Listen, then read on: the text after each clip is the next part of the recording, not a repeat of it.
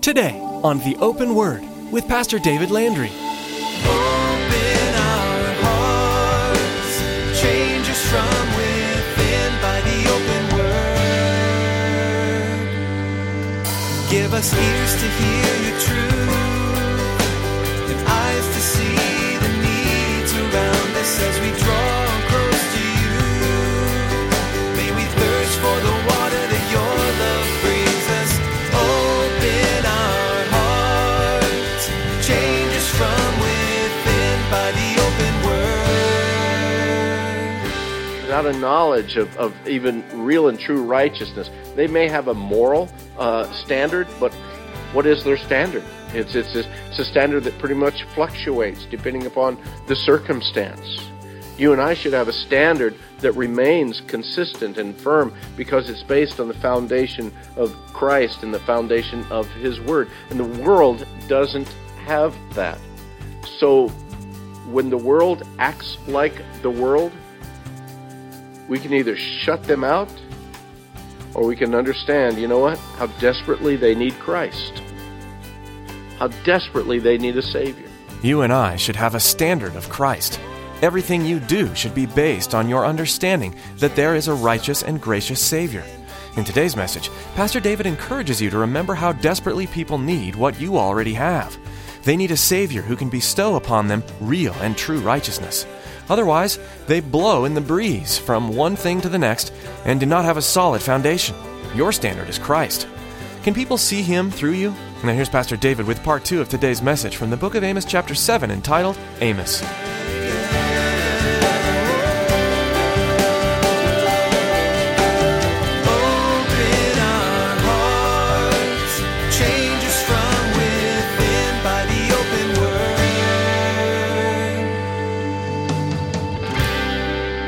There is an unknown in surrendering your whole life to the Lord. And unless you're willing to step into the unknown, that is called a walk of faith, okay? Unless you're willing to step into that unknown, understand that, that God probably won't use you in too many ways because you're putting limitations on His using you. And yet, if you are willing to say, Lord, whatever it is, whatever it takes, I'm, I'm willing to be used by you. If you are the kind of person that needs all of the answers first, you'll never be used completely by the Lord. Again, it is a walk of faith. And I look at this guy, Amos, going about his normal business. God says, come here, I'm going to send you to Israel. And we don't read in there where, where we've read in other places. Remember, Gideon says, well, Lord, if this is really you, we're going to put out this fleece out here, and yeah, you make it rain on the fleece and nowhere else. Oh, okay, it did that. Uh, okay, well, Lord, we're going to try this again, and we're going to put the fleece out and make it rain everybody else, but the fleece be dry. And the Lord did that. And you know, we don't see this in Amos's life. We see just this, the Lord said, go, and I went. And so he went. And that is a life of obedience. Amos showed this complete trust, this this com- complete and, and, and full declared knowledge uh, and relationship with God in his life. And so God is going to use him. And the problem is, is that is so lacking in so many of the people of his country during that time. So lacking in the life of uh, the people of Israel during that time. Uh, Israel had turned completely away from God. They were worshiping all these idols, these pagan uh, cows. And God sent him right to Bethel, right where the cow worship was. And said, man, go up there and talk to him right there, right in the midst of it. Brought him right into the heart of the, the pagan worship. And God is going to use him there. Because all around him, there was this lack of faith, this lack of relationship with God. The problem is, is even today, I, I think that not, not just in our nation, but I believe even within our church doors, there's a lot of people who have a lack of relationship with God. There's a lot of head knowledge about God, and there's there's a lot of folks that, oh yeah, I can quote all the I can do I I can do them backwards, you know, frontwards and backwards, all the books of the Bible. I I know all the Bible stories because I learned them all going up through vacation Bibles. I know everything about the Bible, but it's never left the head. It, it's got to go eighteen more inches. It's got to get into the heart, and because of that, we we have people within the churches today who or are, are fearful to step out in faith. We have people who have who have yet ever to even share the reality of their faith in Christ with anyone. We have all of these things going. We have this lack of relationship. And beloved, that's the most important credential you will ever have in your life, is a relationship with Jesus Christ, with the true God of the Bible. It's not just reading Bible stories. It is a life of relationship. Chapter three, verse three. Can two walk together unless they be agreed? God says, you know, unless you're going to be obedient to me, we're not going to walk hand in hand. We're, we're not going to be in harmony together.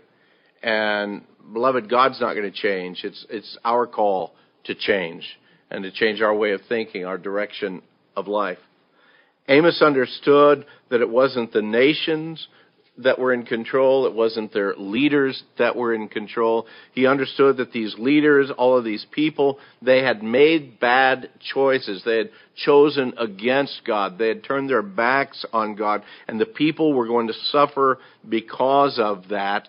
Yet through all of this, it's because God was in control. And we, we even look at our nation, we look at the world even now, and we think, wow, but what about all the things that are going on? What about earthquakes? And what about tornadoes? What about mudslides? What about this? What about floods? What about diseases? What about all of these catastrophes that happen? Beloved, catastrophes happen in life right now because we are in a fallen world. Okay, we're just in a fallen world. Sin, you know, is, is all around us. We are subject to the fall. Our bodies are decaying away, you know, as the days go on. And if you don't believe that, just go look in the mirror for a while. You'll understand. Our bodies are decaying, and, and, and it accelerates. As, as you get to like fifty-five, it like accelerates really, really fast. I can speak of experience on that one. Um, but anyway, God is still in control. Even in the midst of our personal chaos, God is in control. And I believe that Amos understood that, and that's the kind of God that, that Amos followed and believed in and had relationship with. Amos understood, here's another one of those big theological words, he understood that God was omnipotent. Uh, who knows omnipotent? All-powerful. All-powerful. And he was sovereign. And what does sovereign mean?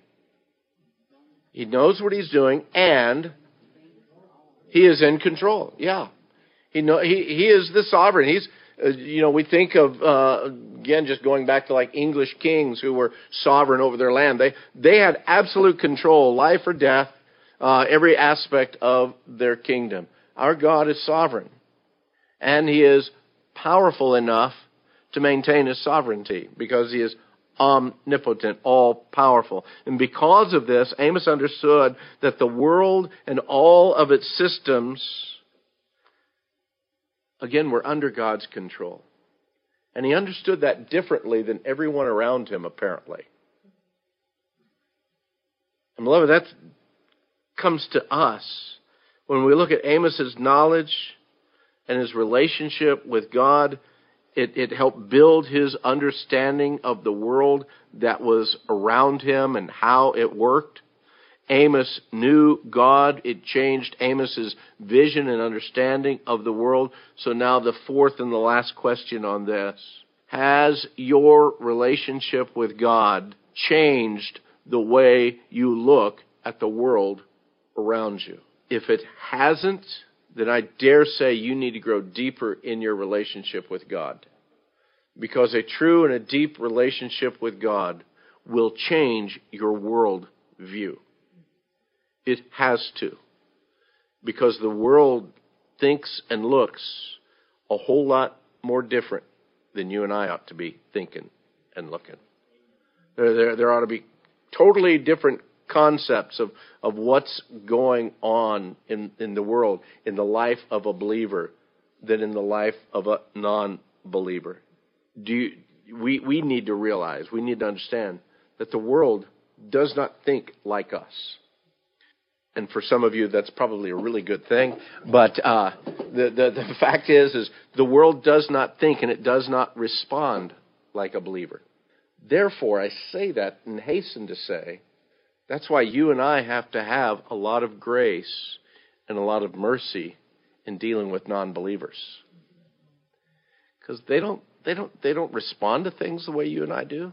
They don't think about things the way that you and I do. They're lost, without a Savior, without a knowledge of, of even real and true righteousness. They may have a moral uh, standard, but what is their standard? It's, it's, it's a standard that pretty much fluctuates depending upon the circumstance. You and I should have a standard that remains consistent and firm because it's based on the foundation of Christ and the foundation of His Word. And the world doesn't have that. So when the world acts like the world, we can either shut them out or we can understand, you know what, how desperately they need Christ.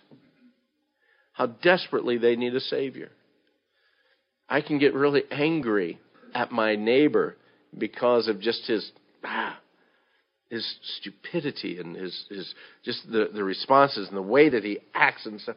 Or I can have the understanding of how desperately he needs Christ.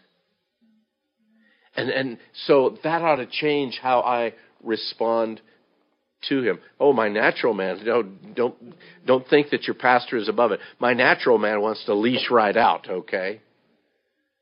But in Christ, I need to say, Lord, He is your creation. Christ died for him just as much as He did for me. A worldview change would change everything in our lives if the church really took upon itself the correct worldview. Instead of, again, being so re, uh, uh, relentless and crying out God's judgment on the land, guess what? Amos still had compassion for the people. Oh, he gave the word of the Lord, but there was a compassion that Amos had in his own life, and we see that over in chapter seven. Amos himself prays for the Lord that he would hold back his hand because Amos realized, wow, this is not going to be a pretty picture for these people. This is not going to go down well. In chapter seven, beginning in verse one, thus the Lord showed me, in other words, all of these things. And he goes on to declare, behold, he formed locust swarms at the beginning of the late crop. Indeed, it was the late crop after the king's mowing. And so it was when they had finished eating the grass of the land that I said, O Lord God, forgive, I pray. Oh, that Jacob may stand, for he is small. So the Lord relented concerning this. It shall not be, said the Lord. And then verse four, thus the Lord showed me, again, a second vision. He says, behold, the Lord God called for conflict by fire, and it consumed the great deep and devoured the territory. And then I said, O Lord God, cease, I pray. Oh, that Jacob may stand, for he is small. And so the Lord relented concerning this. This also shall not be, says the Lord God. Then the Lord gave me another vision. Thus he showed me, verse seven, behold, the Lord stood on a wall made with a plumb line, with a plumb line in his hand. What is a plumb line and what good is it for? Is that, is that what we tie our plums to? To keep things level and on the surface? It, beca- it becomes a standard, doesn't it? That, boy, if you can keep to that, you've got it. Yep, yep. So, behold, I'm setting a plumb line. In the midst of my people Israel, I will not pass by them anymore. But he's setting the standard here. The high places of Isaac shall be desolate. The sanctuaries of Israel shall be laid waste. I will rise with the sword against the house of Jeroboam. All of this, again, the Lord showing him. The, the I, I see the, the heart of Amos says he's coming. He's not coming with the hard-heartedness of a prophet. He's coming as just a common man and says, "Oh Lord, you know, don't don't don't utterly destroy them." And yet the Lord says, "You know what? I'm going to set a standard, and there's going to be judgment. There's going to be judgment." Now, at this point in time, we also read that uh, the high priest serving the northern kingdom was a fellow by the name of Amaziah. Now, Amaziah. Uh, uh, he's not too comfortable uh, with what uh, Amos is saying. He is very comfortable with the world system. He's very comfortable with status quo. Don't rock my boat, Amos. Everything is fine here. And he was so, Amos, or Amaziah was so entrenched with the world, uh, just as, just as the king was, uh, as Jeroboam was, that, uh, he doesn't want Amos to continue prophesying. And as a matter of fact, he, he in essence tells Amos to get out of town. It, it's interesting that when religion begins being too comfortable with the world's system, guess what? Religion compromises. And it has to compromise in order to stay comfortable. And you, in, in your life, me, in my life, if I'm comfortable in the world's system, there must be a lot of compromise going on in my life. If I, if I'm just, oh, hey, you know, it's fine, everything's fine. There, there must be a lot of compromise. And I'm, I'm not seeing sin the way that God sees sin. And I, I, I need to get A, a greater clarity. I need to get a fresh vision. Amaziah, the priest, verse ten tells us, the priest of Bethel sent to Jeroboam, king of Israel, said to Amos, or saying, Amos has conspired against you in the midst of the house of Israel. The land is not able to bear all of his words. For thus Amos has said, Jeroboam shall die by the sword, and Israel shall surely be led away captive from their own land. Then Amaziah said to Amos, he turns right to Amos, he says, Go, you seer. Flee to the land of Judah, and there eat bread, and there prophesy, but never again prophesy at Bethel, for it is the king's sanctuary. It's the royal residence. Get out of town. This town ain't big enough for the two of us. But listen to Amos's response. Amos answered, you, you, you know, he says, Go, you seer. Well, that's another way of saying he's calling him a prophet, but Amos responds, I was no prophet. Nor was I the son of a prophet. I was simply a sheep herder, a sheep uh, breeder, and, and a tender of sycamore fruit. Then the Lord took me as I followed the flock, and the Lord said to me, Go and prophesy to my people Israel. Now, therefore, and this is where it gets it, now, therefore, hear the word of the Lord.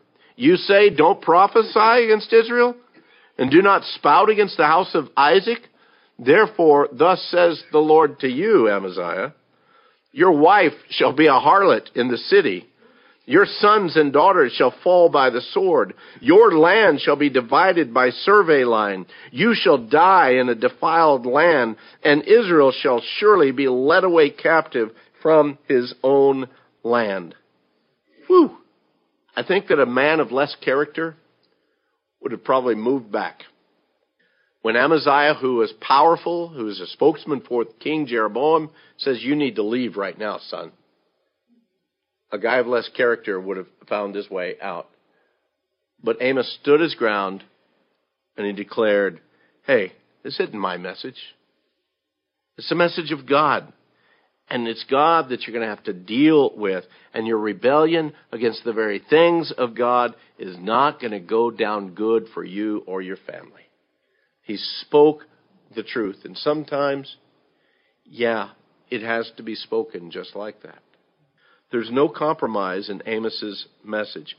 He just puts it out there. And yet, through all of this, through all of this, God is still a merciful God. Amos's message contains mercy as well as grace. Let's jump way ahead to chapter nine and close it with verse eleven through fifteen. In chapter nine, God has already spoken more about, you know, all this, that, man, they can run, they're not going to hide, I'm going to find them, I'm going to bring the judgment on them. Uh, all these things are going to take place. Uh, verse eight says, Behold, the eyes of the Lord are on the sinful nation. I will destroy it from the face of the earth, yet I will not utterly destroy the house of Jacob, says the Lord. For surely I will command and will sift the house of Israel among all nations, as grain is sifted in a sieve. Yet not the smallest grain shall fall to the ground. All sinners of my people shall die by the sword, who say the calamity shall not overtake or confront us. In other words, it's not just that they were sinners. They were just saying, well, you can't touch me. You can't touch me. And God says, oh, yeah, I can, and I will. But yet, even at that, God brings hope. Verse eleven. On that day, I will raise up the tabernacle of David, which has fallen down, and repair its damages. I will raise up its ruins and rebuild it as in the days of old, that they may possess the remnant of Edom and all the Gentiles who are called by my name. Hey, that's us, okay? That's us. So we can celebrate in this that God's still doing this thing. Uh, all the Gentiles who are called by my name, says the Lord, who does this thing. Behold, the days are coming, says the Lord, when the plowman shall overtake the reaper, the treader of grapes, him who sows the seed. The mountains shall drip with sweet wine, and all the hills shall flow with it. In other words, he's saying, man, the, the, there's going to be so much reaping that's going on that they're still reaping by the time it's come to, to plow again and get the field ready. There, there's so many grapes that's been harvested that, that, man, they're still treading out the grapes while they're planting seeds for the next season. God says, I will bless them. But he's calling for that, man, you got to turn back to me. But I will bless you. I will, again, restore you. He goes on in verse fourteen, I'll bring back the captives of my people Israel. They shall build the waste cities and inhabit them. They shall plant vineyards and drink wine from them. They shall also make gardens and eat fruit from them. I will plant them in their land, and no longer shall they be pulled up from the land I've given them, says the Lord your God. Gang, this is the complete message of hope that's found in Christ. That God is well within his rights to bring judgment and wipe us all out. And yet, because of his grace, because of his mercy, he says, I'll bring restoration. Just turn to me. To be able to, to uh, uh, if, if as individuals we, we simply stood and we only declared the, the sinfulness of the nation or the sinfulness of the people, well, you know what? There, there's a lot of just spiritual pride in that. It's with a compassion of heart that I see in Amos. It's with a humbleness of heart that I see in Amos that you and I also need to be able to proclaim the hope that's found in the gospel. Because really and truly, that's what's going to turn people to him. The word declares, man, it's your kindness that leads us to repentance. When we see just the greatness of the mercy of God in spite of what what what absolute fools we are. And yet God continues. To tell people to turn without giving them a direction and the person to turn to is simply to lay on them the law. To go and say, you know what, you need to repent. Okay, what do I what do I do with that? That's just throwing the law. But to give them Christ, to speak Christ to them, the hope that's in the gospel. People are in desperate situations all around us. And they need to know that there's hope for broken hearts, for broken lives, for failures. I understand there's going to be a lot of people that won't listen to that. I understand that just as, just as in Amos's day, and just as in every prophet of the Old Testament, and just as every evangelical move of the New Testament, that there's going to be people that, I don't want to hear that. But there's enough people out there that need an answer for their lives, that if the body of Christ were just faithful to be able to be ready in season and out of season, to give reason for the hope that's within them. And to be able to share the simplicity of our relationship with Christ. Not waiting to say, well, if I, if I had evangelism training, I could. If I had this or if I had that. The greatest thing you and I need is a deeper relationship with Jesus. And then allow that to just spill out on the world that's around us.